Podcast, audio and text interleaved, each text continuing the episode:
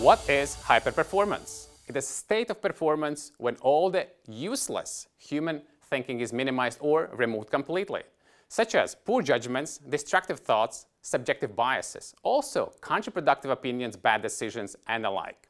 A full removal may not always be possible, but their impact can be minimized significantly.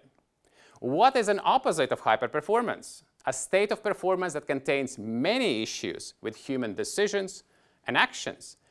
Organizational success is often measured by using key performance indicators, such as, for example, revenue growth, profit margin, and customer satisfaction.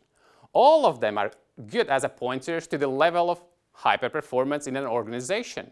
In each key performance indicator, there is always a human-related component. That component often can significantly determine the success of an indicator. For achieving greater hyperperformance, the human component shall be improved. Decision-making, behavioral patterns, and habits are some of the biggest threats. To address them, managers often decide on adding more stuff. More trainings, more certifications, more knowledge, more skills, etc. Indeed, adding more can help boosting performance. However, that is not necessarily improving the fundamental ways how humans think. It just adds more options and give more instructions on how to behave. Contrary to that, hyperperformance requires deeper changes in human minds. Therefore, it relies on neuroplasticity. It is a human ability to alter neural networks in their brains. Our habits are stored in and executed from these networks.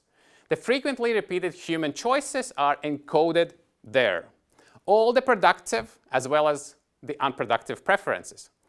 Hyperperformance requires minimizing all the counterproductive ones, ideally by fully removing each obstacle in human thinking that hinders performance for every individual as well collectively for each organization.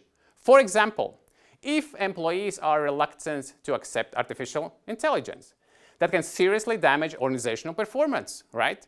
Thus, such thinking needs improvements to achieve hyperperformance. And there are tools and methods available to foster that.